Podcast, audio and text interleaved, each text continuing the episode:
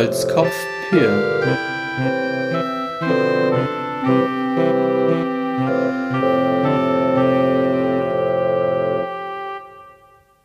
Großmächtige, wohledle, gestrenge, hochgelehrte, ehrenfeste, fürsichtige, hochweise HörerInnen, herzlich willkommen zu einer neuen Folge Holzkopf Pür.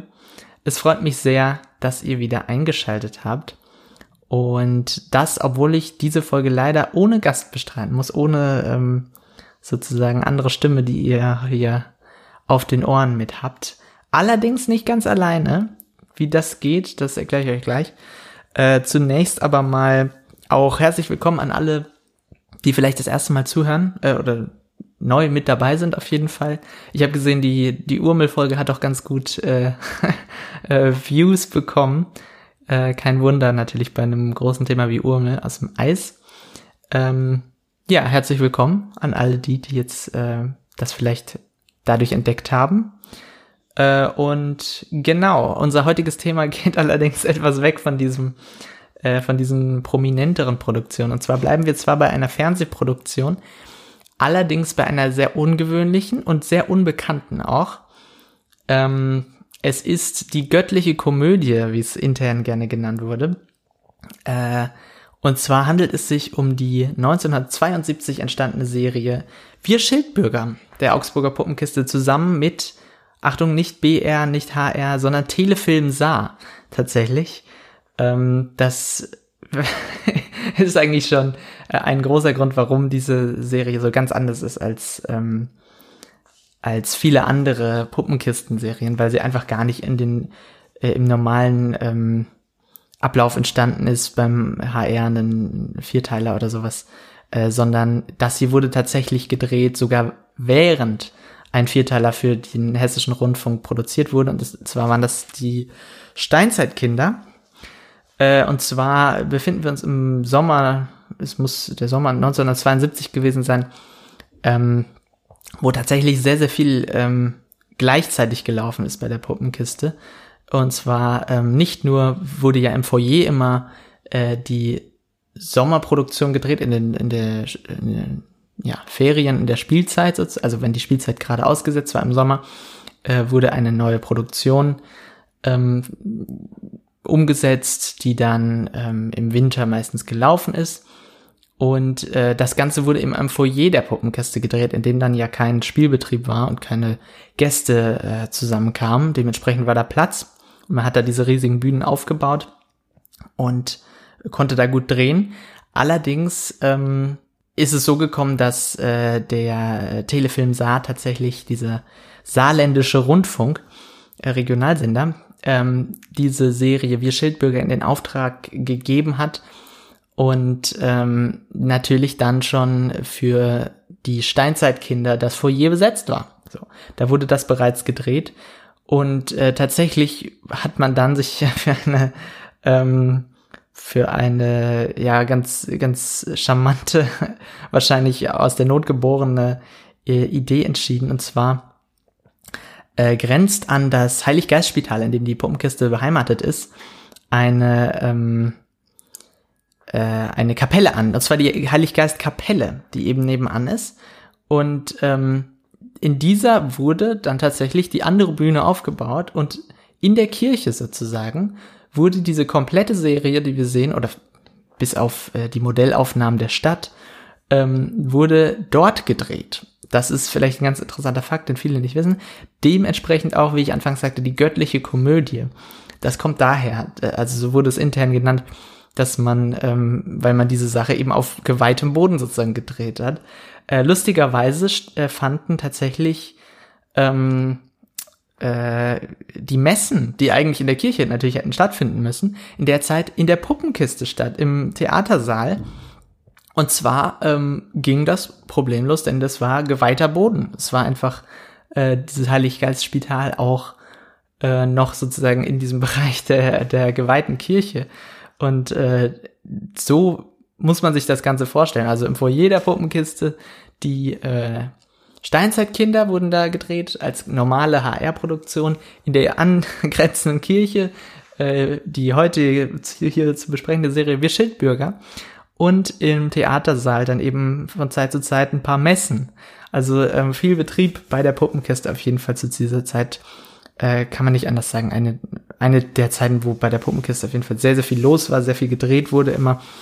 Und ähm, dementsprechend haben wir auch diese Serie sozusagen äh, noch im Jahr 1972.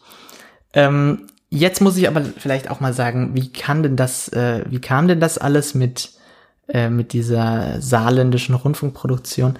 Und zwar, genau, man muss vielleicht dazu sagen, es sind, ähm, äh, also das Format ist gänzlich anders. Also man sieht am Anfang keine Kistentüren, die sich öffnen. Äh, es steht zwar das Augsburger Marionettentheater, wird zwar erwähnt im Titel, und äh, alle Beteiligten, die auch zum großen Teil einfach der Puppenkiste entsprechen. Aber äh, dennoch ist es keine keine Serie, wie sie, wie sie vom Hessischen Rundfunk oder sowas aus dieser Zeit kennen. Und auch das Format ist ein gänzlich anderes. Und zwar haben wir nicht vier Folgen a 30 Minuten oder sowas, auch nicht sechs Folgen, sondern 13 Folgen a 15 Minuten allerdings. Das ist relativ äh, ungewöhnlich auf jeden Fall.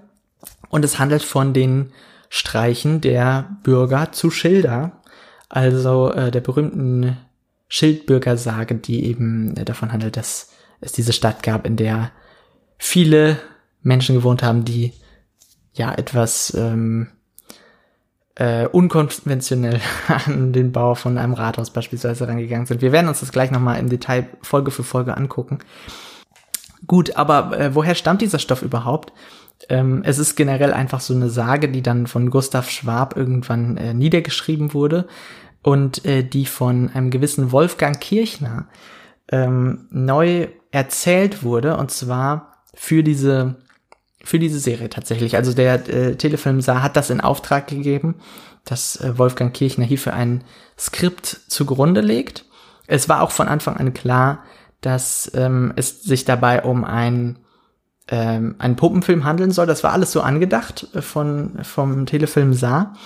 Ähm, und äh, Wolfgang Kirchner hat dann dieses Skript eben geschrieben. Woher weiß ich das? Ich habe ihn gefragt, tatsächlich. Denn Wolfgang Kirchner ist äh, glücklicherweise eine äh, der, oder dieser Umstand ist dann wiederum nicht glücklich, eine der nur noch wenigen lebenden ähm, Autoren und generell Beteiligten der damaligen Zeit an Produktionen, wie hier aus den 70ern der Puppenkiste, die äh, natürlich eine ganze Ecke zurückliegen. Und äh, insofern gibt's dann nicht mehr viele Leute, die man dazu befragen kann. Ich sah aber mal diese Serie und äh, fragte mich, ja, wer war denn eigentlich Wolfgang Kirchner? Und habe ihn gegoogelt und eine Website gefunden und festgestellt, er lebt. und er ist auch ähm, äh, wohl bei äh, guter Gesundheit. Und auf jeden Fall äh, bin ich dann in Mail-Kontakt mit ihm getreten. Und äh, er hat mir tatsächlich zugesichert, ähm, oder er hat mir einfach eine Liste an Fragen habe ich ihm geschickt, die mir für diese äh, Serie wichtig stehen. Und er hat mir tatsächlich äh, sehr freundlicherweise, vielen Dank nochmal, diese Fragen alle beantwortet. Und so habe ich jetzt ähm, hier ein bisschen Begleitmaterial sozusagen vom Autor dieses äh, Textes selbst.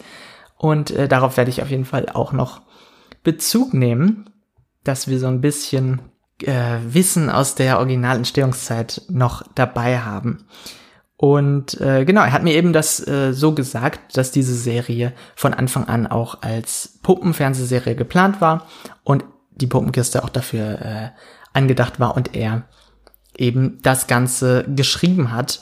Und man muss auch sagen, er hat diesen Stoff relativ frei übernommen. Er hatte da wohl eine ein äh, ein äh, antiquarisches äh, eine antiquarische Buchvorlage, aber die Geschichten hat er tatsächlich relativ frei darauf basierend geschrieben. Und ähm, das Ganze wurde dann allerdings nicht im Originaltext von ihm, den er verfasst hat, äh, auf die Bühne gebracht, sondern Manfred Jenning hat tatsächlich äh, nochmal die Regie und das Drehbuch dann, also die Regie übernommen, das Drehbuch überarbeitet.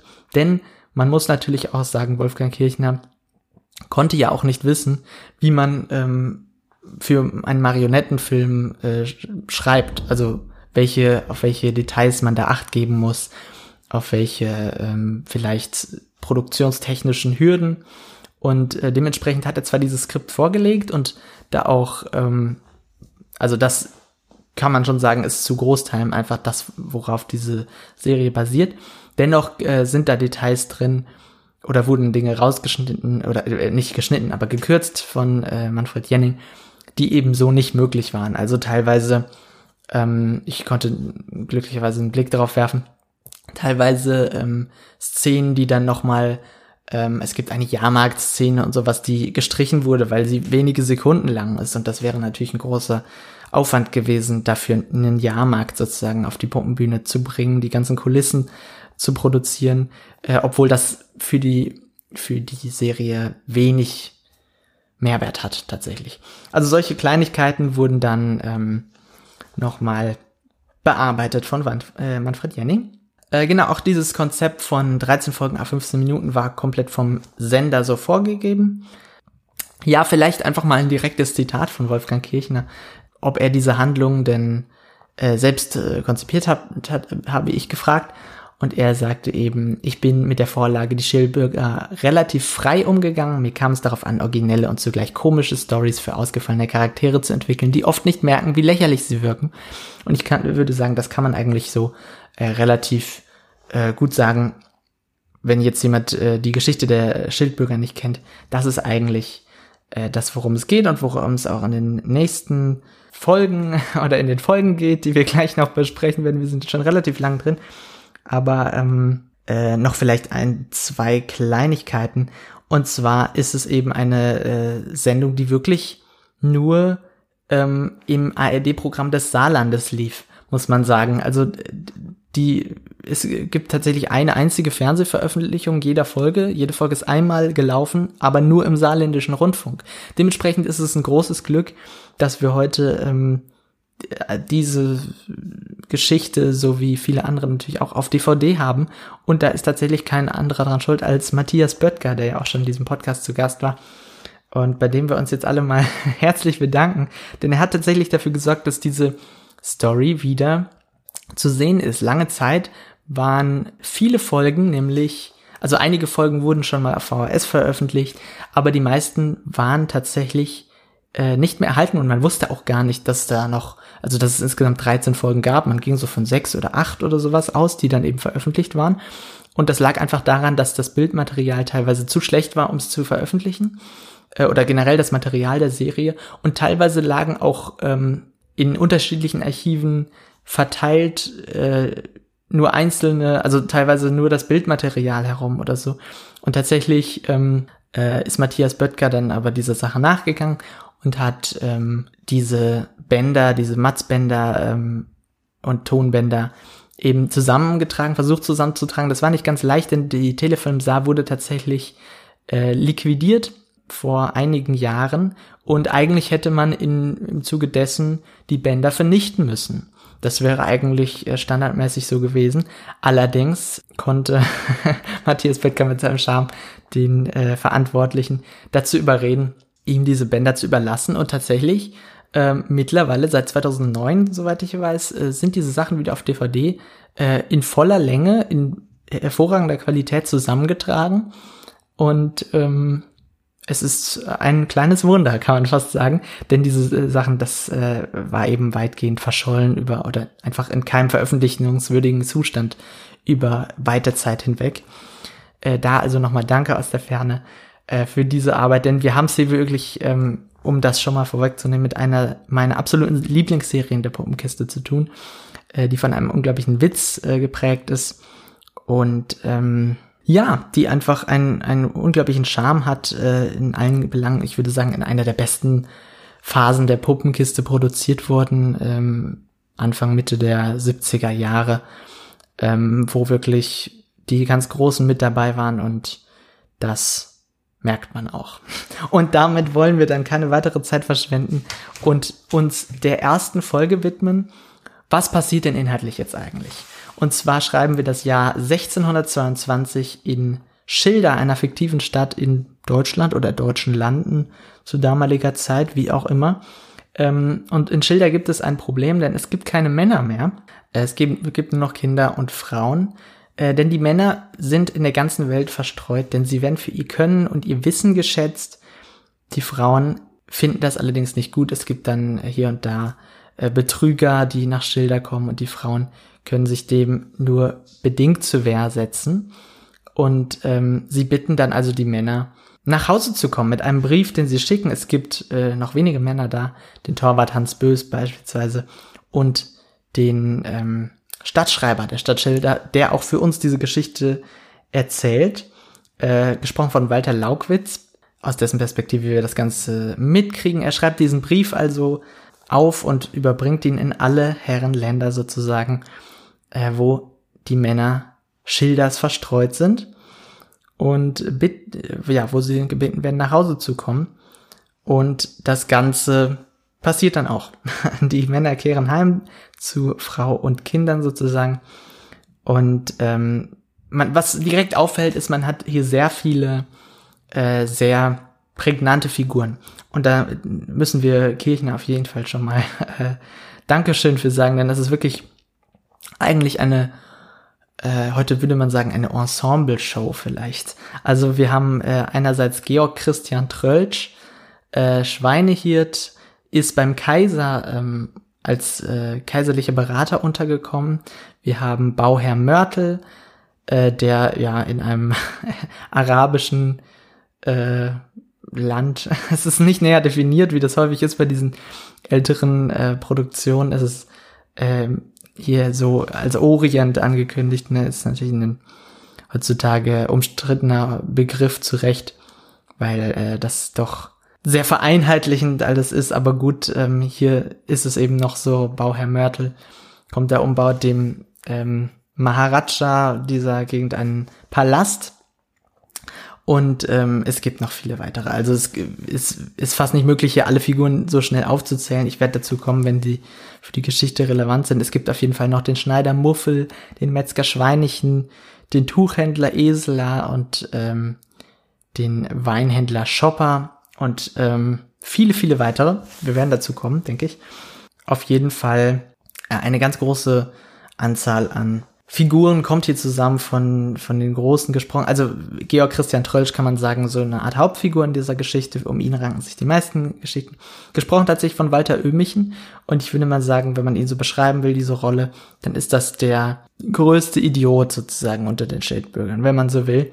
Äh, und dementsprechend äh, interessant ist die Besetzung mit Walter äh, Oehmichen, der das hervorragend macht. Äh, normalerweise hat er eher große, würdevolle Rollen als Leiter der Puppenkiste ja auch würde man ja fast sagen, eben kommt so eine gewisse Autorität äh, schon zu und muss sich vielleicht einen Respekt erhalten. Das war auf jeden Fall nicht so. Hier konnte er seinen ganzen, seine ganzen schauspielerischen Talente, was äh, Idioten anbelangt, sozusagen auch nochmal rauslassen. Und ähm, genau, wir gehen zurück zur Story. Und zwar äh, stellt sich natürlich jetzt die Frage der Schildbürger, der Männer der Schildbürger, die nach Hause gekehrt sind, ja, wie kann man denn jetzt verhindern, dass man von aller Welt wieder für sein Können und Wissen ähm, abgeworben wird und äh, ins Ausland geht? Naja, man äh, überlegt hin und her und man einigt sich schließlich drauf, ja, man müsste sich nur dumm stellen, äh, dann würden die hohen Herren aller Welten sicherlich nicht äh, mehr danach streben, Männer aus Schilder abzuwerben, sondern ähm, ja, sie daheim lassen. Und so beginnt also ganz Schilder, sich dumm zu stellen. Und äh, mit der Zeit fragt man sich dann so ein bisschen, ob das noch dumm stellen ist oder dumm sein. Äh, es wird sich zeigen. Auf jeden Fall ähm, äh, haben wir direkt mal als erste Amtshandlung, ähm, dass äh, der Rat der Stadt Schilder, bestehend aus äh, einigen der Figuren, die ich eben auch schon aufgezählt habe, angeführt von Georg Christian Trölsch, dem Schweinehirten, ähm, sich das Geld der Stadtkasse dazu borgt, sich einen Rausch anzutrinken. Und das ist eigentlich schon dieser erste Schritt in Richtung eines, wie wir dann äh, später merken, doch relativ korrupten Staats äh, in Schilder sozusagen oder ja, Bürgermeister, Rats, eines Rats, äh, genau, so kann man es eigentlich sagen. Ja, was ist sonst noch zu sagen? Wir hören Musik und zwar vielleicht ähm, würde der ein oder andere vermuten, dass wir hier ähm, wieder Hermann Ammann zu hören kriegen. Das ist nicht so. Wir kriegen Erich Ferstl, äh, ein deutscher Jazzkomponist, Ähm, und man fragt sich so ein bisschen, also ich frage mich das, warum er? Es gibt nicht wirklich Erklärungen, warum gerade Erich Ferstl ähm, hierfür gewählt wurde. Es hängt wohl zusammen damit, dass äh, es keine HR-Produktion war, sondern äh, eine Telefilm-Saar-Produktion. Allerdings, wie genau er hier ins Spiel kommt, ist so ein bisschen unerklärlich. Vielleicht wird das irgendwann nochmal aufgeklärt. Ich kann es für den Moment allerdings leider nicht tun. Ähm, außerdem haben wir dieses sehr schöne Startmodell, was jetzt am Anfang jeder Folge zu sehen ist. Und zwar haben wir ähm, eine ja, Kamerafahrt rund um ein Modell von Schilder, sehr, sehr schön äh, gestaltet. Die, das sind tatsächlich die einzigen Aufnahmen, die außerhalb der Puppenkiste äh, getätigt wurden, so viel ich weiß. Damit beginnt jede Folge, damit endet auch jede Folge. Und ich glaube, damit sind wir auch schon am Ende der ersten Folge. Wie gesagt, es sind nicht wirklich lange Folgen. Mit einer Viertelstunde muss man da relativ viel in Laufzeit reinkriegen. Es ist aber geschickt gemacht. Es wird einem nicht langweilig. Es sind äh, gut geschnittene Szenen, die ähm, das Wichtigste erzählen und äh, alles andere passiert nebenbei oder wird vom Stadtschreiber wiedergegeben im Off sozusagen. Das ist immer ganz praktisch. Ähm, dementsprechend schnell kommen wir schon zur zweiten Folge, wenn ich nichts übersehen habe. Ich glaube aber nicht. Die zweite Folge und das, diese behandelt eine Geschichte, die sehr berühmt ist, denn die Schildbürger bauen eben ein Rathaus als Rat. Der Rat ist zurückgekehrt in die Stadt, so wie alle Männer. Und jetzt muss natürlich ähm, ein Rathaus auch entstehen, denn man kann ja nicht immer im Wirtshaus zum Roten Hahn äh, sich Tag ein, Tag aus einen Rausch antrinken. Das geht nicht und auch unter einer ähm, unter einem alten Baum, einer alten Eiche, soweit ich weiß, ähm, ist es natürlich bei Regen nicht gut Rat halten. Dementsprechend wird dann Ratsherr oder ja Ratsherr und Bauherr Mörtel mit dem Auftrag betraut, doch ein Rathaus zu konzipieren für Schilder. Das wird dann getan, dieses Rathaus wird gebaut. Allerdings wird dann nach der Fertigstellung festgestellt, oh, es gibt gar kein Licht im Inneren.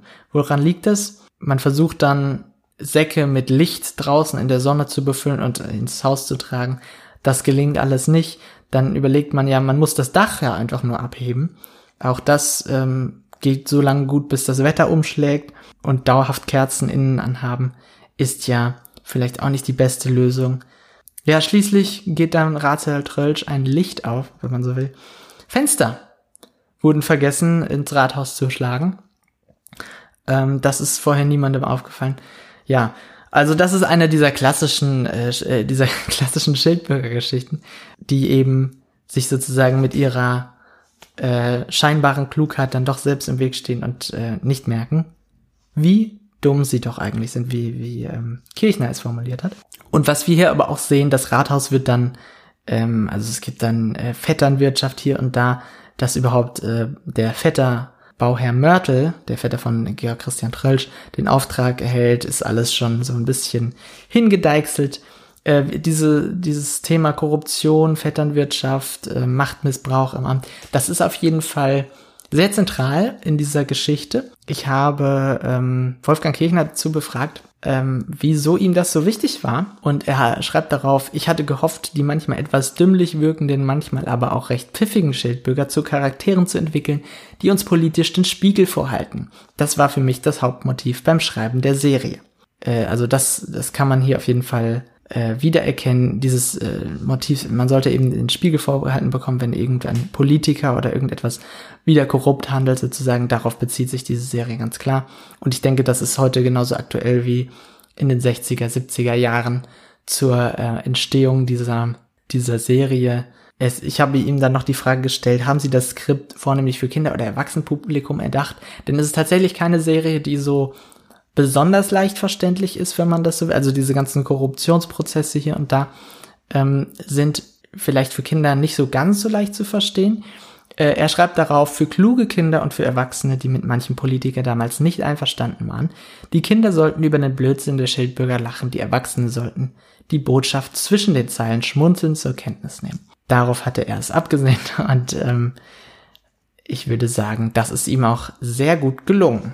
Damit gehen wir weiter zur Folge Das Salzkraut, dritte Folge. Und zwar ähm, haben die Schildbürger ein Problem, denn sie können nicht alle Güter, die sie benötigen, selbst produzieren. Teilweise sind sie abhängig von Geschäftsleuten, die eine Monopolstellung haben und gar nicht, ähm, gar nicht hoch genug Preise nehmen können, sozusagen aus ihrer eigenen Sicht, die Schildbürger natürlich nicht bezahlen wollen. Einer davon ist zum Beispiel Jörg Gröbe, gesprochen von Dr. Erich Ziemann, einer meiner Lieblingssprecher der Puppenkiste. Er hatte wirklich ein, äh, eine tolle Stimme und ein sehr lustiges Timing, würde ich auch sagen. Äh, Jörg Gröbe, genau. Äh, Jörg Gröbe ist ähm, hier ein Salzhändler, der Salz nach Schilder bringt, das natürlich sehr benötigt wird und ähm, die Schildbürger überlegen dann hin und her, man müsste doch eigentlich Salz auch selber anbauen können. Es kann nicht sein, dass Jörg Gröbe jedes Jahr kommt und einen höheren Preis will und ähm, dank seiner Monopolstellung es sich leisten kann, immer dreister zu werden, äh, im Wirtshaus äh, umsonst zu trinken und äh, die den Hahnwirt zu fragen, hat mir eure Frau schon das Badewasser heiß gemacht? Also äh, es ist doch sehr ähm, unterhaltsam hier auch, was, was sich ein äh, Händler wie Jörg Röbe hier rausnimmt.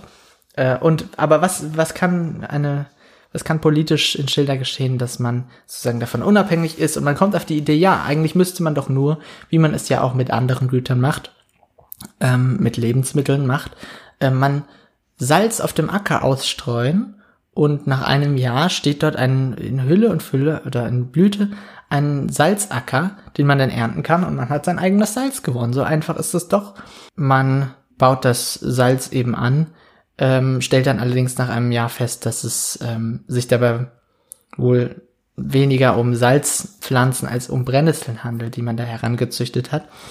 Allerdings ähm, ist, wird den Schildbürgern das nicht so richtig klar. Also man, man ist doch sehr lange davon überzeugt, dass es sich hier um Salzpflanzen handelt. Also wir haben auf jeden Fall in dieser Folge auch wieder einen, eine interessante politische Entwicklung, und zwar eigentlich gar nicht den Willen, internationale oder interstädtische Beziehungen hier zuzulassen oder sowas, sondern man will eigentlich sich abschotten nach außen. Auch das ist ja nicht unbedingt eine Strategie, die den äh, friedliebendsten Ländern der Welt oder den ja, demokratischsten Ländern oder was auch immer der Welt ähm, eigen ist. Und ähm, dieser Abschottungsgedanke ist hier auf jeden Fall sehr zentral schon, wenngleich man natürlich den, den Grund auch verstehen kann, dass diese Monopolstellung der Händler hier ähm, äh, den Wohlstand der Stadt auch bedroht. Wir haben dann noch eine interessante Szene. Der äh, Salzacker wächst so langsam heran und ähm, es wird ein, ein äh, Junge eingestellt, ein Bauernjunge, der dir das, ähm, das Vieh vom Acker vertreiben soll, soweit ich weiß.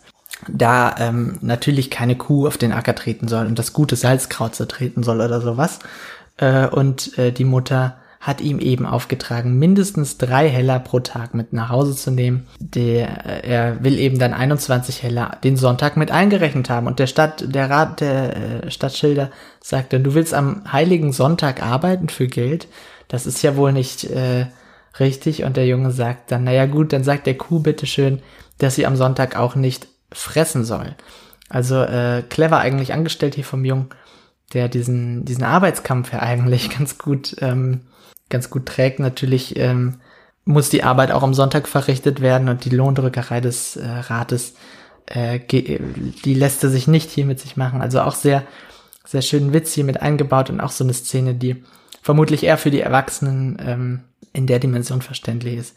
Ich finde das eigentlich auch sehr gut, eigentlich bei den, bei den besten Serien der Puppenkiste gibt es doch immer diese Dimension, die den kleinen Zuschauer, die Zuschauerin oder auch den großen Zuschauer und die große Zuschauerin nicht unterfordert. So muss man es doch einfach sagen. Und ich finde gerade so eine Dimension hier sehr, sehr gelungen reingearbeitet. Es geht in dieser äh, Serie generell sehr viel um Geld, um politischen Einfluss und ich denke, da ist das, das ist einfach eine sehr gelungene Umsetzung. Es hat fast so einen kabarettistischen Stil. Ähm, und ich kann hier zwischenzeitlich auch schon mal eine äh, Schauempfehlung ausstellen. Ach so, vielleicht noch die Geschichte mit dem Jungen fertig.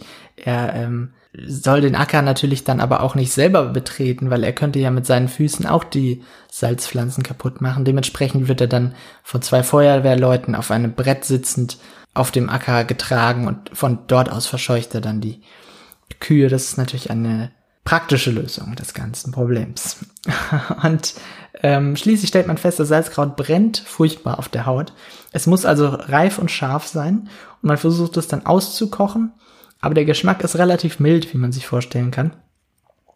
Und man, ähm, es wird dann von Raziel Esler vorgeschlagen, man müsste den Salzgeschmack nur rauslocken mit Salz. Und ähm, man gießt dort dann äh, Salz mit hinein. Das Ganze funktioniert dann allerdings nicht. Also man hat am Ende einfach Brennnesseln ausgekocht und das ist natürlich nicht besonders hilfreich dann. Aber gut, die, den Schildbürgern macht es nichts. Sie ähm, haben in der vierten Folge ein, eine andere Aufgabe zur Bewältigung. Und zwar soll der Kaiser nach Schilder kommen. Äh, er hat auch einen Berater namens, einen anderen Berater, denn äh, Georg Christian Trölsch ist ja nicht mehr in seinen Diensten. Sein anderer Berater heißt Bomsdorf und überbringt äh, die Bedingungen der Ankunft ähm, nach Schilder. Äh, vielleicht der Grund, warum der Kaiser nach Schilder will, er will äh, mal wieder so richtig lachen. Er hat gehört, dort äh, sind die Menschen sehr dumm und es gibt viele Streiche und dergleichen. Und in seinem Beruf hat er wohl nicht genug zu lachen. Und daher kommt er nach Schilder. Ähm, und zwar äh, lässt Bomsdorf dann allerdings überbringen nach Schilder, man solle halb geritten und halb gegangen den Kaiser empfangen. Das Volk soll halb geritten und halb gegangen äh, auftreten. Und der Bürgermeister der Stadt soll mit einem Reim den, Bürgermeister, äh, den, den Kaiser begrüßen. Und ähm, Josephine Trölsch, die Frau Georg Christian Trölschs, äh, gibt dann eben einen Reim vor, weil ihr, äh, ihr Vater, Mann nicht imstande ist, einen Reim zu bilden. Und zwar sagt sie folgendes, äh, mit folgendem Spruch äh, solle Georg Christian Trölsch sich zum Bürgermeister machen lassen und dann den Kaiser begrüßen. Ihr werten Herren, ich trete herein. Josephine heißt die Hausfrau mein. Sie hat ein Maul als wie ein Schwein und trinkt gern guten, kühlen Wein. Das ähm, ist der Spruch, der dann vorgeschlagen wird. Äh, Im Rathaus ist man bereits relativ konsterniert. Wie kann das sein, dass ähm, man keinen Reim findet? Es äh, wird, äh, es bricht ein dichter Streit fast schon aus. Man, man überlegt hin und her und ähm, okay, ja, auf jeden Fall bleibt von diesem bleibt von diesem Satz dann äh, wenig übrig, wie es später in der nächsten Folge zeigen soll. Wir haben auch äh, also äh, wieder einen goldenen Humor in dieser Folge. Also das muss man so sagen. Ich finde, eine humoristisch ist das eine der stärksten Phasen der Puppenkisten. Und zwar gibt es ja diesen Berater Bomsdorf und der Stadtschreiber ist nicht, nicht sicher, heißt der Bumsdorf oder Bomsdorf und fragt das dann auch nochmal nach. Bums oder Boms? Und Bomsdorf antwortet Boms. Äh, und wir schneiden ins, äh, in den roten Haaren, wo dann an der Wand ein Schild mit Bums steht. Dazu muss man wissen, diese an der Wand sind immer diese, ähm, wenn man Witze nacherzählt. Guckt es euch an, Leute. Es ist wirklich, ähm, es ist wirklich lustiger, als ich es jetzt gerade im, im, trockenen Monolog hier vortragen kann. Ich möchte damit nur sagen, es ist eine hervorragende Humor in dieser Serie.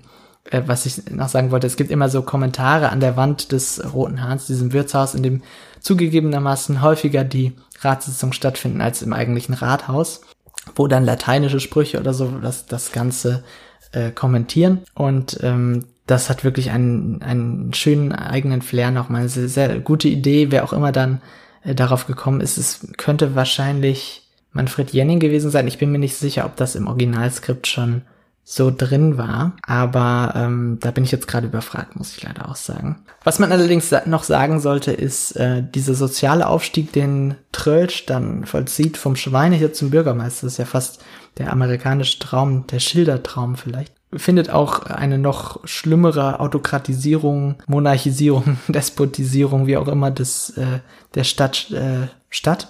Und zwar äh, will er auch fortan eigentlich nur noch als hochwohlgeborene Herrlichkeit angeredet werden. Denn ähm, er, ist, er hat ja jetzt dieses hohe Amt inne des Bürgermeisters und da ist das nur angemessen.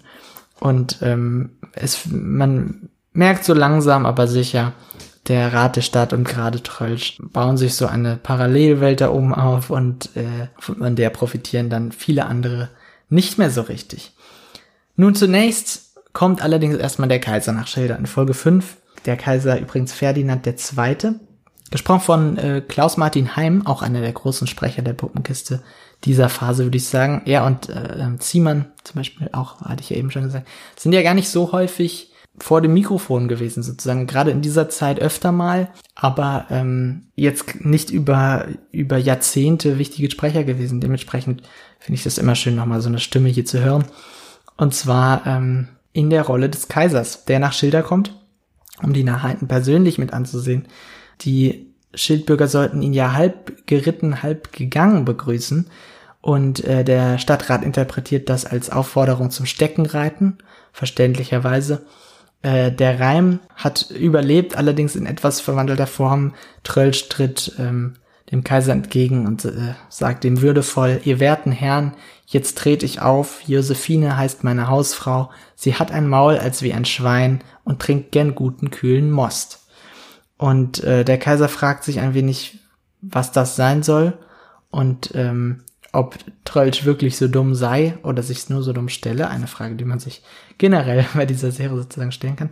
Die Antwort äh, wenig später lautet, äh, die Gescheiten werden in Schilder nicht Bürgermeister. Natürlich, ähm, was man was man noch ästhetisch sagen kann, wir haben äh, den ganzen Ein Einmarsch, das ist definitiv das falsche Wort, aber den Auftritt des Kaisers äh, der wird begrüßt von äh, Bläsern, also vom Kirchturm St. Daniel runter äh, stehen Jakob Lederer, noch einige andere. Jakob Lederer ist der Türmer, kommt hier und da mal in einer kleinen Nebenszene vor.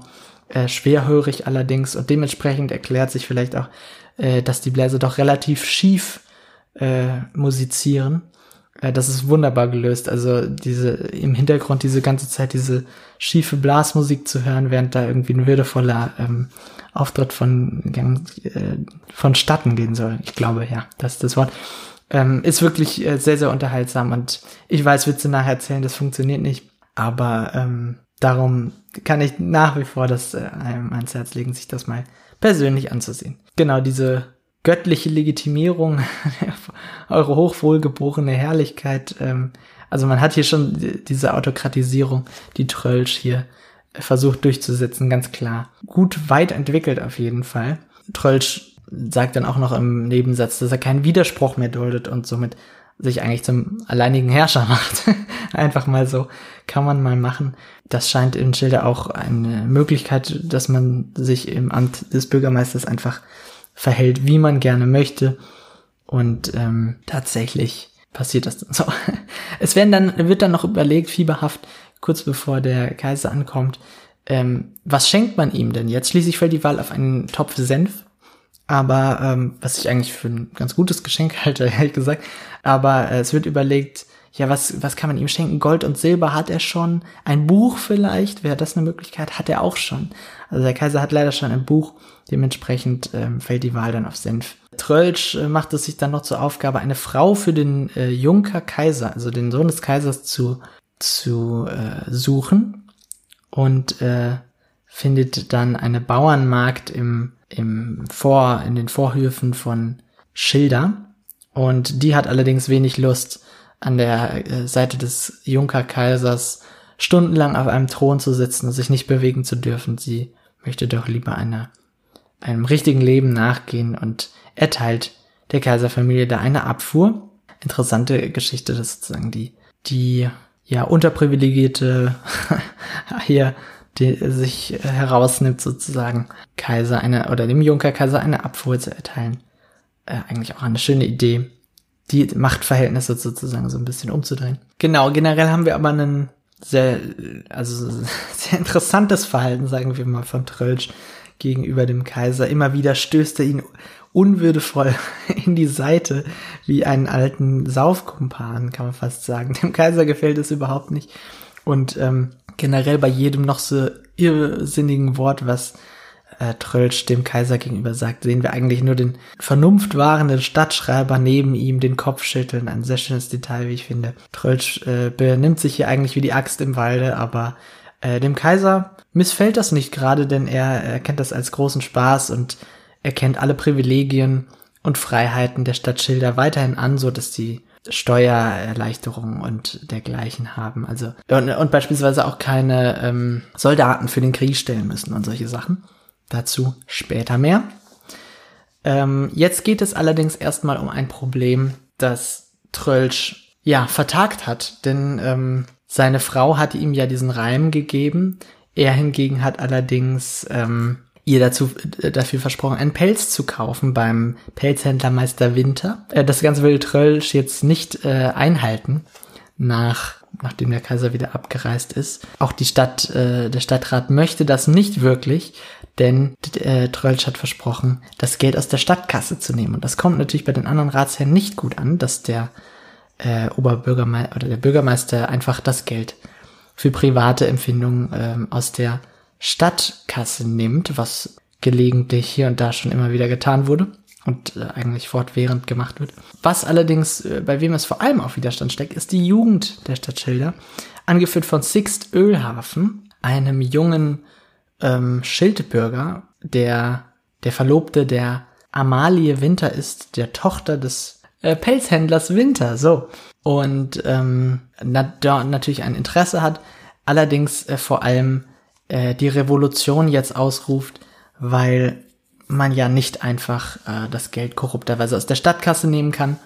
Und ähm, dort wird dann demonstriert und auf dem Marktplatz eine äh, Demonstration ja, gegen Korruption sozusagen ausgetreten. Und äh, Trölsch wird durch die Stadt gejagt, äh, lässt sich von der Feuerwehr verteidigen, äh, notfalls auch mit Gewalt. Er ruft hier auf zu töten im, äh, im Eifer des Gefechts sozusagen. Dazu kommt es natürlich nicht, aber ähm, er äh, hat schon seine ganz eigene Vorstellung von bürgermeisterlicher Herrschaft. Äh, schließlich kommt dann Meister Winter auf eine Idee als Unternehmer in der ganzen Situation.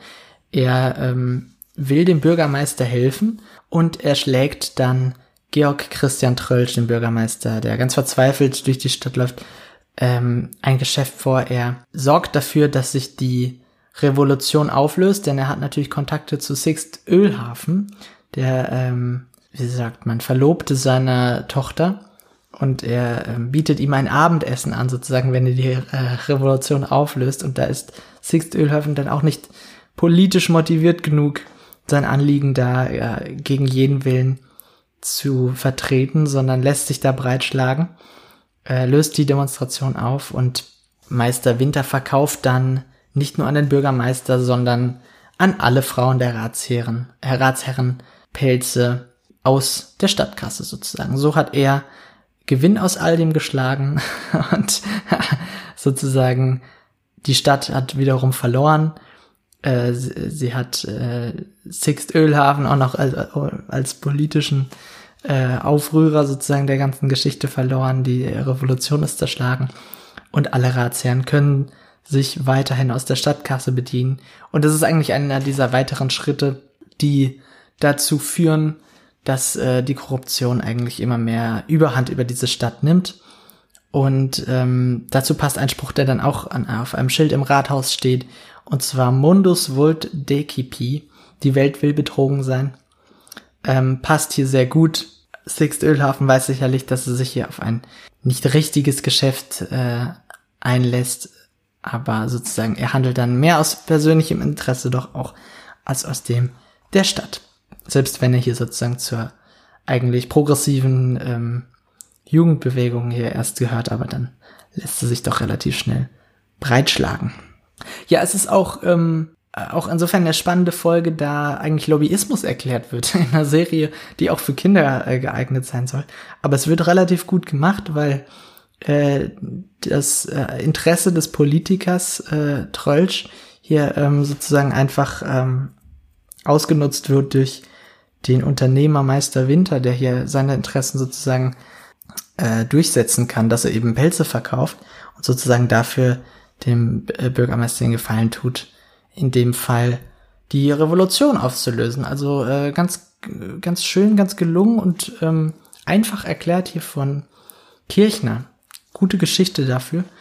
Und ähm, schließlich scheitert eben diese, äh, diese politische Revolution an Eigeninteresse aller Beteiligter. Und ähm, die Ideale werden mal wieder, wie noch viele Male und wie schon einige Male zuvor, über Bord geworfen. Äh, profitieren tun die Kaufleute und Tee. Und da ist es wieder. Und Trölsch, dessen Amt gefestigt ist und der dadurch so ein bisschen unangreifbar wird. Meister Winter spricht dann mit Sixt Ölhafen und den Leuten auf dem Marktplatz und das Ganze ist erledigt. Und es ist natürlich kein, kein so schönes Signal dann an die Stadt, aber gut, damit muss die Stadt dann eben leben. So, es geht weiter mit, wenn ein Schildbürger den Kopf verliert, Folge 7. Und wir gehen etwas ab vom größeren oder vom, vom engeren Kreis der bisher beobachtenden Figuren Trölsch, Sixt Ölhafen und dergleichen, alle, die im Stadtrat sitzen. Und zwar lernen wir jetzt einen Töpferlehrling kennen mit dem Namen Dionys Blasbalg. Der möchte in den Stadtrat aufgenommen werden ähm, und er versucht sich beliebt zu machen bei äh, der elitären Gemeinschaft, die äh, im Stadtrat sitzt, ähm, namentlich Trölsch, Mörtel, Schweinichen, und eben allen denen, und ich zitiere, äh, die die Arbeit äh, machen lassen sozusagen. Und zwar, jetzt kommt das Zitat, wer Leute hat, die ihnen das Geld verdienen, der darf sich Hochweiser Ratsherr nennen. Also wir haben hier schon so eine ganz klare äh, Legitimation oder wer hier politisch Einfluss hat, sind die, die Geld haben und die andere auch dafür ausbeuten. Also auch das wird hier ganz klar angedeutet. Und äh, in diesen Rat will er eben aufgenommen werden, was allerdings natürlich schwierig ist, da er selber nicht besonders wohlhabend ist. Äh, und seine Versuche, sozusagen sich beliebt zu machen, er rettet die Kuh des Bürgermeisters und so, das ist, kommt alles nicht wirklich äh, an, weil äh, in dieser Gesellschaft eben äh, der Eigennutz eigentlich das größte Gut ist, das größte Ideal ist. Ähm, seine Motive sind, also Dionys Motive sind auch persönlicher Natur, muss man dabei sagen. Denn er will, dass die Töpfe sozusagen ihm aus der Stadtkasse abgekauft werden. Also auch da, da ist er ihnen wahrscheinlich gar nicht so unähnlich, denn er hat sozusagen auch vor, ein besseres Geschäft damit machen zu können. Allerdings muss man sagen, ist es ihm eigentlich nicht möglich, sich bei den hohen Herren äh, beliebt zu machen. Und ähm, schließlich hat er dann noch die Idee, also kommt ins Nachdenken und sieht dann einen Baum am Fluss stehen, der sehr dürr aussieht. Und er meint dann, ja, eigentlich müsste man diesem Baum doch zu trinken geben. Er reckt einen Ast schon so halb Richtung Wasser und er kommt aber nicht dran und äh, er würde sie gerne trinken, aber es geht nicht. Und wenn er sozusagen diesem Baum ehrenvoll zum Trinken verhilft, dann denkt er, wird er ja wohl in den Stadtrat aufgenommen werden. Äh, und er gibt sich dann Mühe, äh, holt auch noch seinen, seinen Meister, Meister Fackeldei dazu und ähm, gemeinsam versuchen er und noch andere diesen Baum dann zu trinken zu geben und äh, er steht auf einer Leiter an diesem Baum und man zieht an dem Baum gleichzeitig und irgendwann fällt er schließlich von der Leiter ähm, und liegt am Boden und sein Kopf ist verloren gegangen. Wir sehen wirklich nur die Marionette ohne Kopf da liegen und ähm, ganz Schilder fragt sich dann, hatte Dionys eigentlich äh, einen Kopf und es geht dann so reihum, es ist fast so eine Interviewsituation. Äh, jeder wird dann mal gefragt, äh, hatte Dionys denn wirklich diesen, diesen Kopf auf? Und äh, Ratsherr Mörtel meint dann, ja, er war so in Gedanken, als ich mit ihm geredet habe, er hat gar nicht zugehört. Er hatte wahrscheinlich keinen Kopf, sonst hätte er mich ja gehört. Und ähm, man wird sich dann doch recht einig äh, nach kurzer Zeit, dass Dionys Blasberg vermutlich gar keinen Kopf hatte oder zumindest in diesem Tage keinen Kopf auf hatte. Dennoch ähm, ist sich Meister Fackel dann noch immer unsicher und äh, er überlegt dann, ja, was kostet so ein Kopf? Was muss man zusammenlegen? Und ähm, Feuerwehrhauptmann Zundel oder antwortet ihm, kommt drauf an, was drin war. Es ist äh, eine relativ brutale Geschichte, fast, also ich weiß gar nicht, ob das jetzt für Kinder so geeignet wäre. Ich, also es ist jetzt auch nicht äh, großartig verstörend oder so, aber diese Marionette da ohne Kopf zu zu sehen, ist auf jeden Fall auch ähm, ein wenig ja, eigentümlich, kann man auf jeden Fall sagen. Trotzdem ist es eine schöne Folge, weil sie sozusagen diesen, diesen Rahmen der Figuren erweitert. Wir lernen ganz äh, neue Figuren kennen. Zum Beispiel lernen wir dann auch noch die Verlobte, glaube ich, oder Frau ähm, des ähm, Dionys Blasbalg kennen. Und das ist Apollonia Blasbalg. Und ähm, Meister Fackeldei immer noch besorgt darum, den Kopf ersitzen zu müssen, kommt dann äh, zu ihr nach Hause und äh, fragt sie, ähm, ja, äh, bin ich hier richtig bei der Witwe Blasbalg? Sie antwortet, wie meint ihr das? Und er, äh, ja, weiter nichts, aber äh, dann fragt er eben nach dem Kopf. Und ähm, sie antwortet dann, also auf die Frage, ob äh, Dionys einen Kopf auf hatte. Ich kann mich ja schließlich nicht um alles kümmern. Also sie, auch sie lebt in ihrer eigenen Welt. Wir werden später noch eine Folge zu kriegen, äh, in der genau äh, ihre sozusagen ihre Position dann nochmal ein bisschen äh, klarer wird oder ihre Figur nochmal ein bisschen klarer wird. Und äh, aber auch äh, sie hatte sich eigentlich darauf gefreut, dass äh, Dionys reich äh, und erfolgreich wird, sobald er im Stadtrat sitzt. Aber das, ähm, das kam dann alles etwas anders. Wie gesagt, er verliert den Kopf und somit ähm, wird dann auch noch gesagt, es kann eigentlich niemand in Schilder einen, äh, in den Stadtrat kommen, der keinen Kopf hat. Und somit ist diese Geschichte dann auch beendet sozusagen. Es ist auch offenbar, also politisch lässt sich die Lehre rausziehen. Es ist zu diesem Zeitpunkt eigentlich schon nicht mehr möglich, äh, in den Stadtrat zu kommen, wenn man, wenn man ein normaler Bürger ist sozusagen. Also man muss da wirklich reich genug sein, dass man einfach am helllichten Tage im Stadtrat sitzen kann, während zu Hause für einen gearbeitet wird.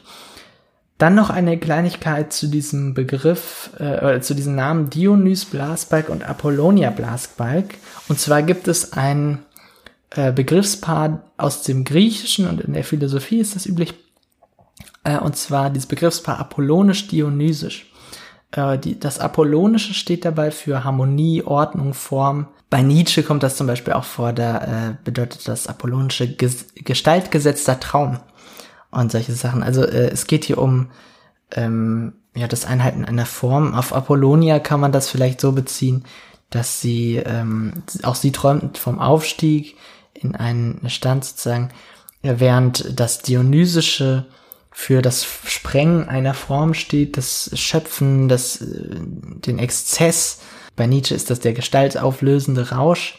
Und Dionys will sozusagen diese, könnte man jetzt so deuten, er will sozusagen diese, äh, diese Sache, diesen, diesen Apparat des Stadtrates sprengen, sozusagen, wie, wie er bis jetzt äh, funktioniert. Er will da sozusagen eintreten als jemand, der eigentlich gar nicht so viel Geld hat.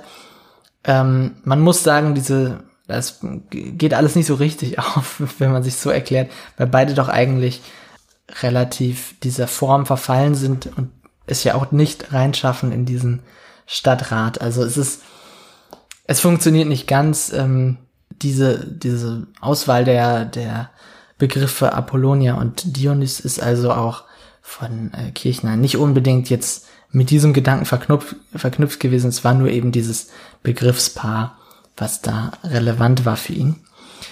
Gehen wir weiter zu, zur nächsten Folge. Und zwar Folge 8, die große Wurst. In Schilder naht die Angst vor einem feindlichen Angriff. Äh, und äh, man entdeckt dann auf der Stadtmauer auch noch Gras. Das ist natürlich nicht gut, denn man will ja keine kaputte Stadtmauer haben, wenn man angegriffen wird oder dergleichen. Ähm, dann wird also die Bürgermeister-Kuh Florinde auf die Stadtmauer gehoben, um dort Gras abzufressen. Soweit die Theorie. Man befestigt eine Schlinge an der Hals der Kuh und zieht sie dann auf die Stadtmauer. Oben angekommen ist die Kuh allerdings dann schon nicht mehr am Leben, was man sich vorstellen kann. Äh, die Kuh ist also äh, verunglückt bei dieser Aktion. Trölsch veranlasst dann, dass die Kuh zu einer, äh, also ihm von der Stadt, vom Stadtrat abgekauft wird und zu einer großen Reservewurst äh, gemacht wird. Man äh, will damit dann die, die Stadt in Hungerzeiten und in Kriegszeiten nähren können. Äh, und natürlich dann fällt einem auf, ja, da braucht man noch ein bisschen mehr für. Metzger Schweinchen spendet bereitwillig dann auch noch aus seiner Metzgerei natürlich gegen Geld. Ähm, also äh, hier passiert eigentlich nichts mehr, ohne dass irgendeinem der Ratsherren dann aus der, aus der Stadtkasse etwas abgekauft wird. Ja, es wird eine riesige Wurst äh, gemacht, die dann allerdings so riesig ist, dass sie die Straßen verstopft.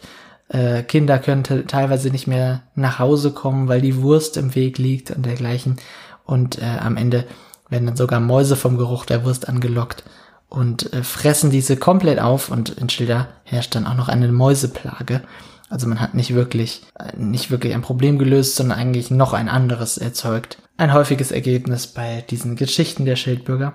Man kann sagen, es ist auch ein neues Maß der Korruption der Vetternwirtschaft, die dann nochmal erhöht wird. Also es geht um diesen Bauauftrag einer neuen Mauer, die Mörtel, äh, also Ratsherr Mörtel Bauherr Mörtel in dem Fall, veranlassen will. Ähm, also er versucht hier auch zu profitieren und eigentlich allen geht es nur noch um dieses Profitieren. Trölsch will seine Kuh umsonst weiden lassen und dergleichen. Also alles, was vom Stadtrat beschlossen wird, hat eigentlich zu diesem Zeitpunkt schon mit einem Profitgedanken zu tun.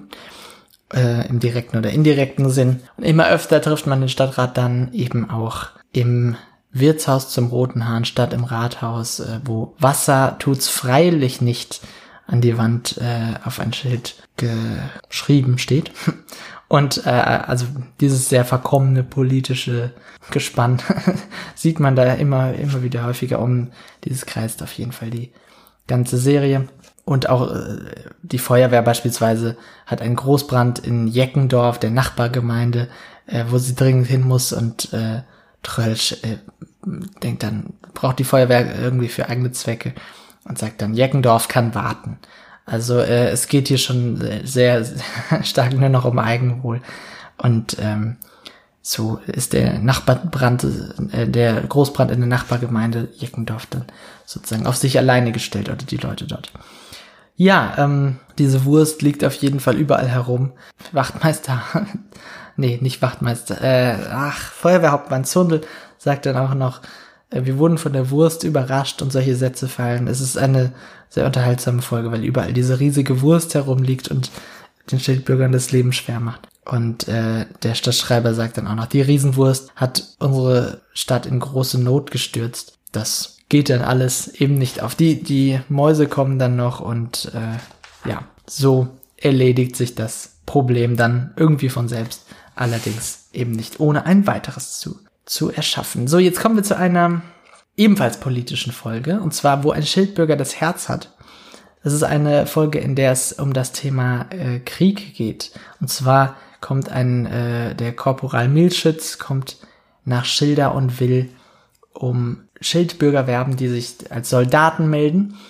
Und ähm, da sie kaiserliche Privilegien genießen, müssen sie sich ihm nicht anschließen, aber um Freiwillige darf natürlich geworben werden. Und schließlich äh, meldet sich auch, melden sich auch einige, vor allem dann ein junger, äh, ja, der junge Sixt Ölhafen, der dann eben beim, Schwiegervater Meister Winter sozusagen sich äh, beliebt machen will.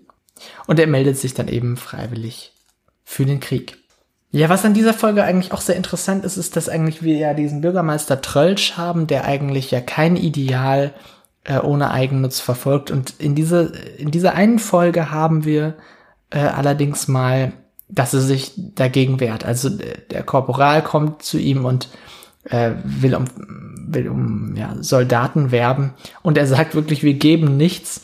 Und er fragt dann nach Delinquenten und äh, Trölsch antwortet, wenn wir welche hätten, würden wir sie lieber hängen, als in den Krieg schicken.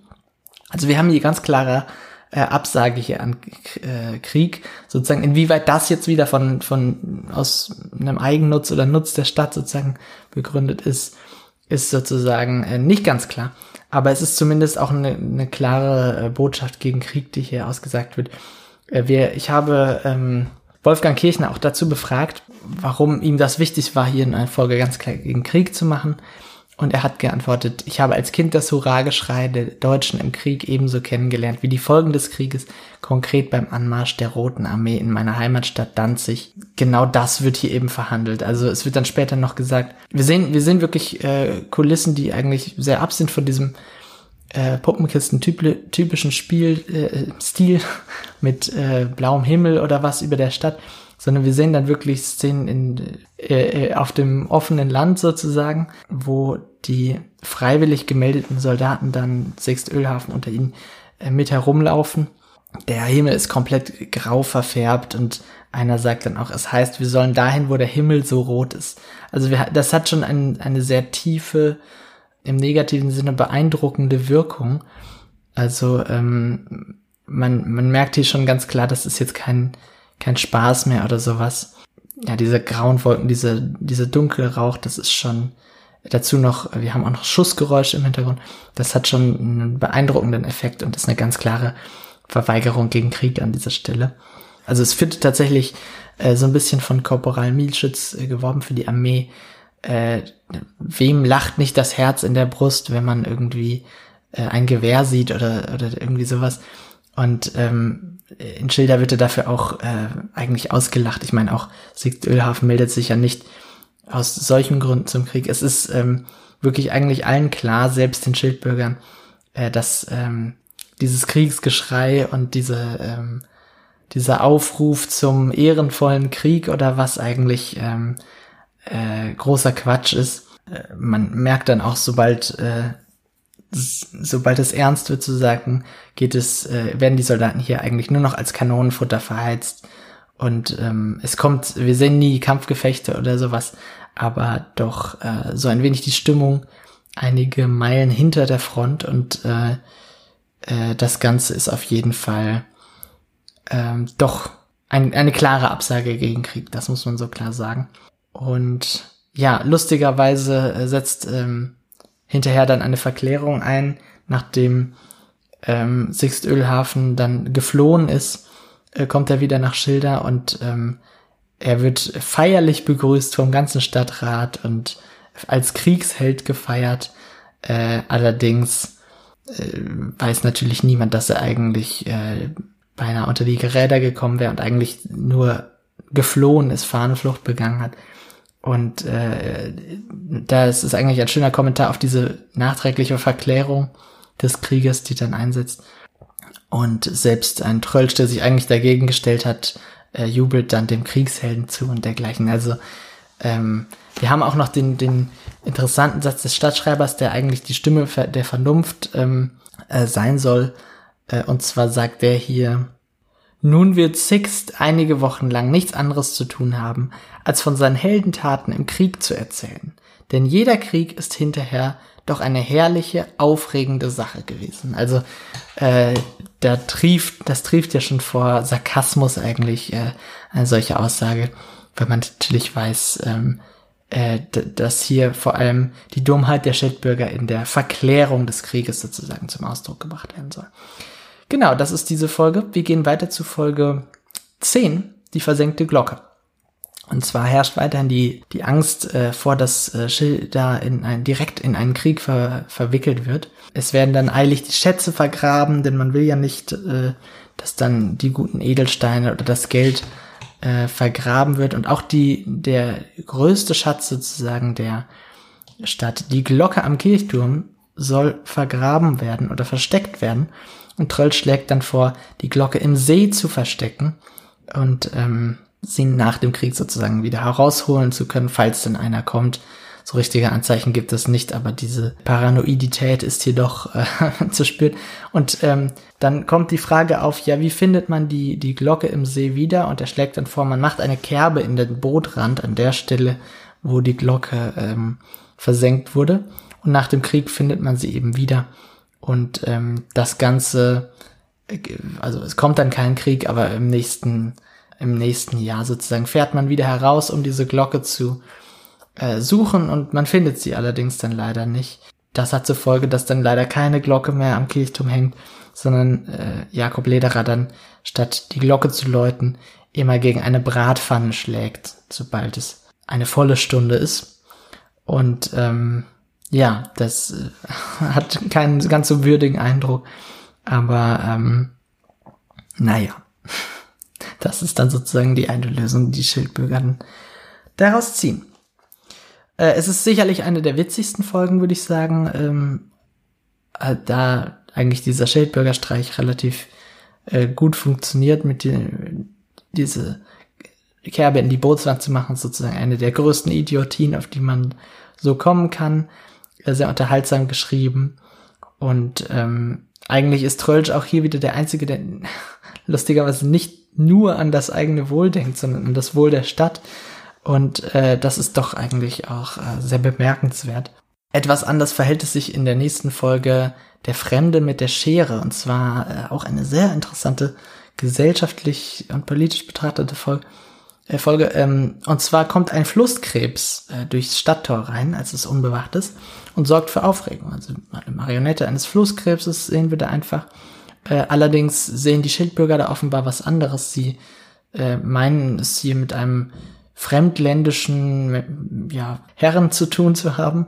Und äh, das erzeugt allerlei Missverständnisse, die schließlich dahin führen, dass der Flusskrebs dann hingerichtet werden soll, weil er sozusagen, er hat, zerschneidet ein Tuch, weil er ja angeblich ein Schneider sei, ähm, wird ihm ein Tuch hingelegt und äh, zeichnet mit den Scheren dann ein, ein Muster vor und das wird dann ganz furchtbar und dergleichen und äh, sei dann angeblich auch ein Mörder, weil er äh, den Feuerwehrhauptmann Zundel in die Hand zwickt und äh, dieses Geschrei rund um äh, die Figur des äh, Flusskrebs wird dann sozusagen, führt dann dazu, dass sich sozusagen der Richter auch äh, dazu hinreißen lässt, hier die Todesstrafe anzuordnen, auch wenn man eigentlich hier nur den Gerüchten folgt äh, und den, Fake News, wenn man so will.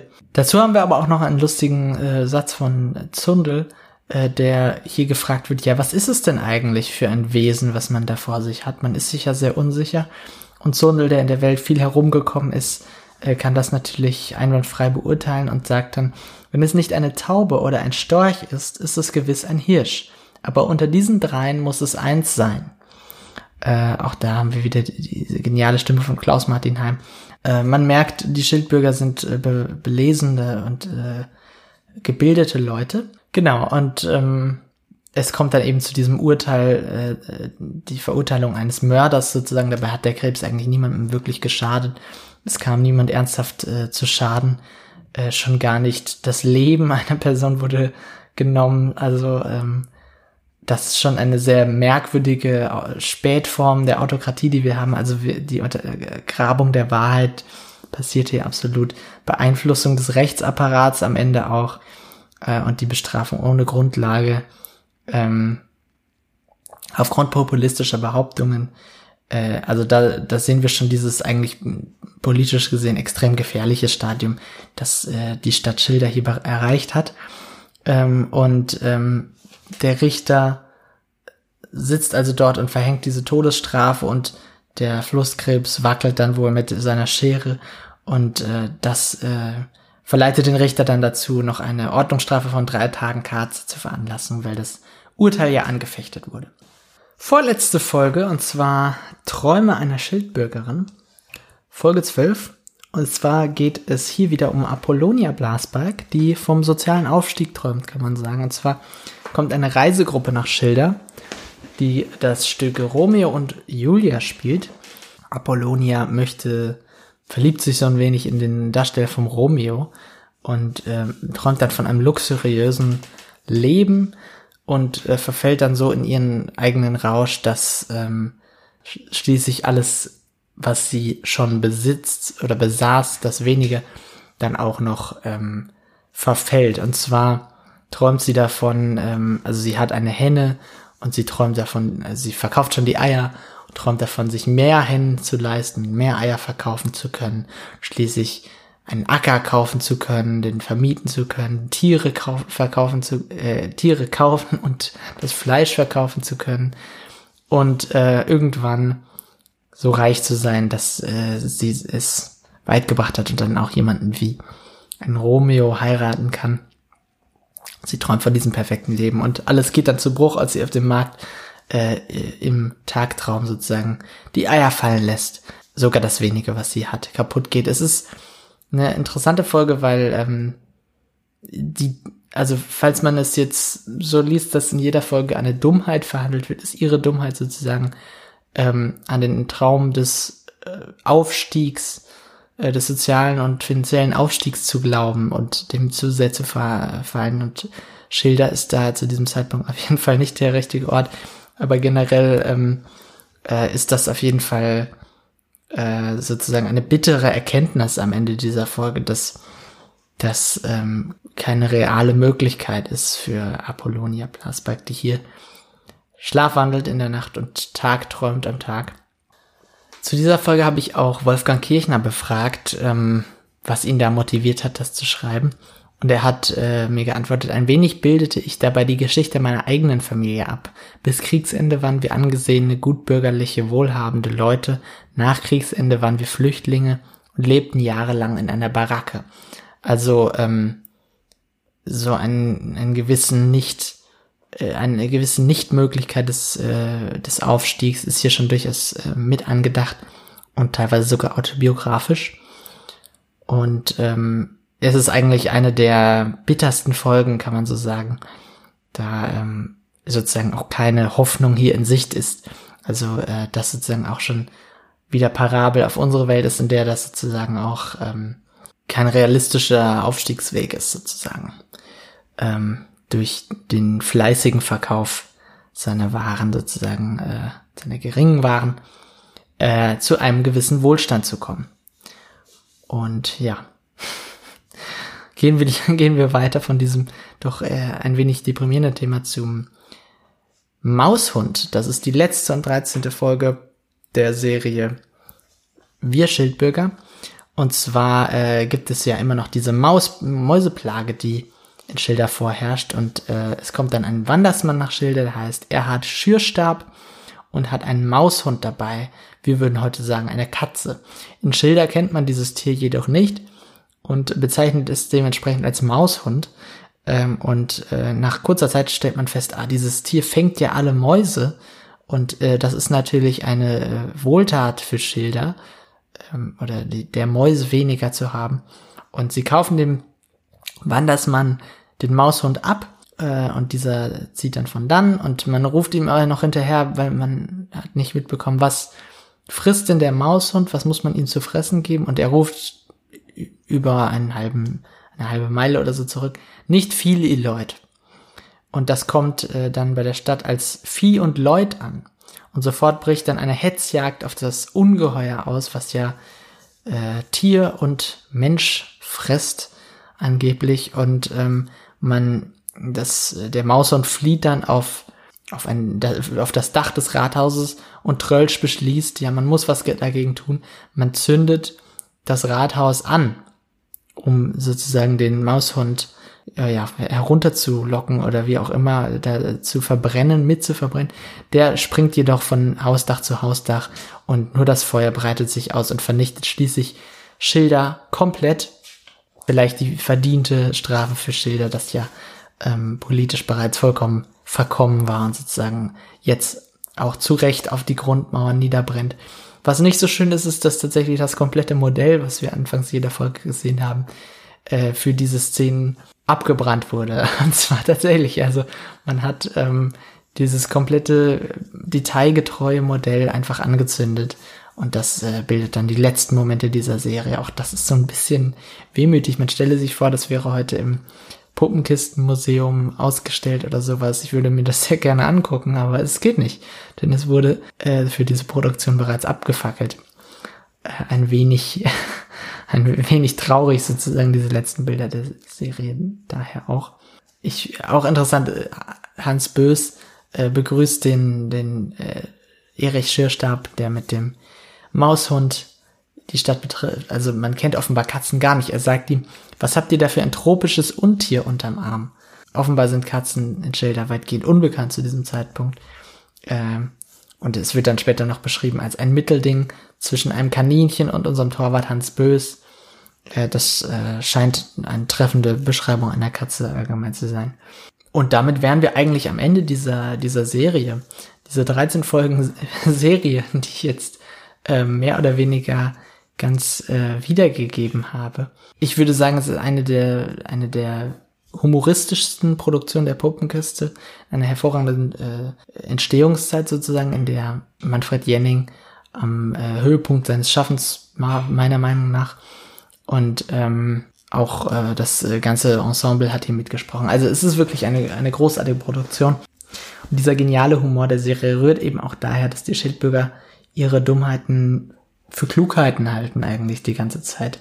Und ähm, das Ganze ist wundervoll gespielt, gesprochen und ähm, und vielleicht noch ein eine kleine Anekdote vom Autor dieses hervorragenden Skripts und zwar von Wolfgang Kirchner, äh, der mir noch erzählt hat, dass er als Jugendlicher teilweise selbst Puppenspieler war ähm, und mit einem Marionettentheater auch wirklich ähm, selbstgebauten äh, herumgezogen ist ähm, ich äh, zitiere, in den Schulferien zogen wir mit einem äh, zogen wir mit selbstgebaut, mit einem selbstgebauten Theater und selbst hergestellten Puppen durchs Dorf und hatten viel Erfolg. Ich mochte es, wie die kindlichen Zuschauer sich von unserem Spiel hinreißen ließen und mal Angst um die Figuren hatten, wenn das Krokodil hinter ihnen auftauchte, mal sich totlachten, wenn die Figuren des Krokodil gemeinsam in die Flucht schlugen. Unsere Puppen kamen oft nicht zu Wort, so laut war die Anteilnahme der kindlichen Zuschauer. Also das finde ich auch sehr interessant, dass er sogar selbst äh, eine Beziehung zum Marionettenspiel hat. Ähm, äh, sehr interessant. Ich danke äh, ihm auf jeden Fall an dieser Stelle nochmal äh, für die Beantwortung meiner Fragen und ähm, muss sagen, dass das wirklich äh, eine meiner absoluten Lieblingsproduktionen der Puppenkiste ist. Ich hoffe, das kam einigermaßen rüber, auch wenn ich heute hier nur allein vor dem Mikrofon war und das du sicher auch ein gutes Stück hingezogen hat, alle Folgen hier wiederzugeben. Aber ähm, ich kann diese, äh, diese Serie jedem empfehlen. Es steckt äh, sehr viel Tiefe darin. Es ist ähm, auf jeden Fall nicht nur Kinderfernsehen. Gerade bei diesem, bei dieser Serie ähm, kann man da doch sehr, sehr vieles auch als Erwachsener rausziehen, sowohl inhaltlich als auch natürlich ästhetisch. Äh, sehr schön gestaltete Kulissen, sehr schön gestaltete Figuren, gesprochen wunderbar, das Skript ist fantastisch, äh, sehr, sehr lustig, sehr, sehr viele Figuren.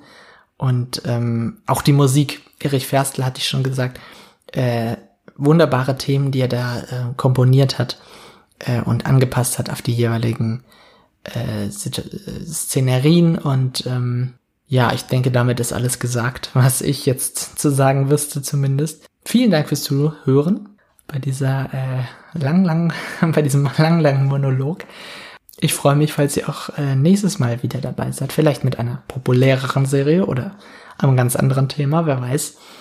Ja, man hört sich. Bis dann. Ciao.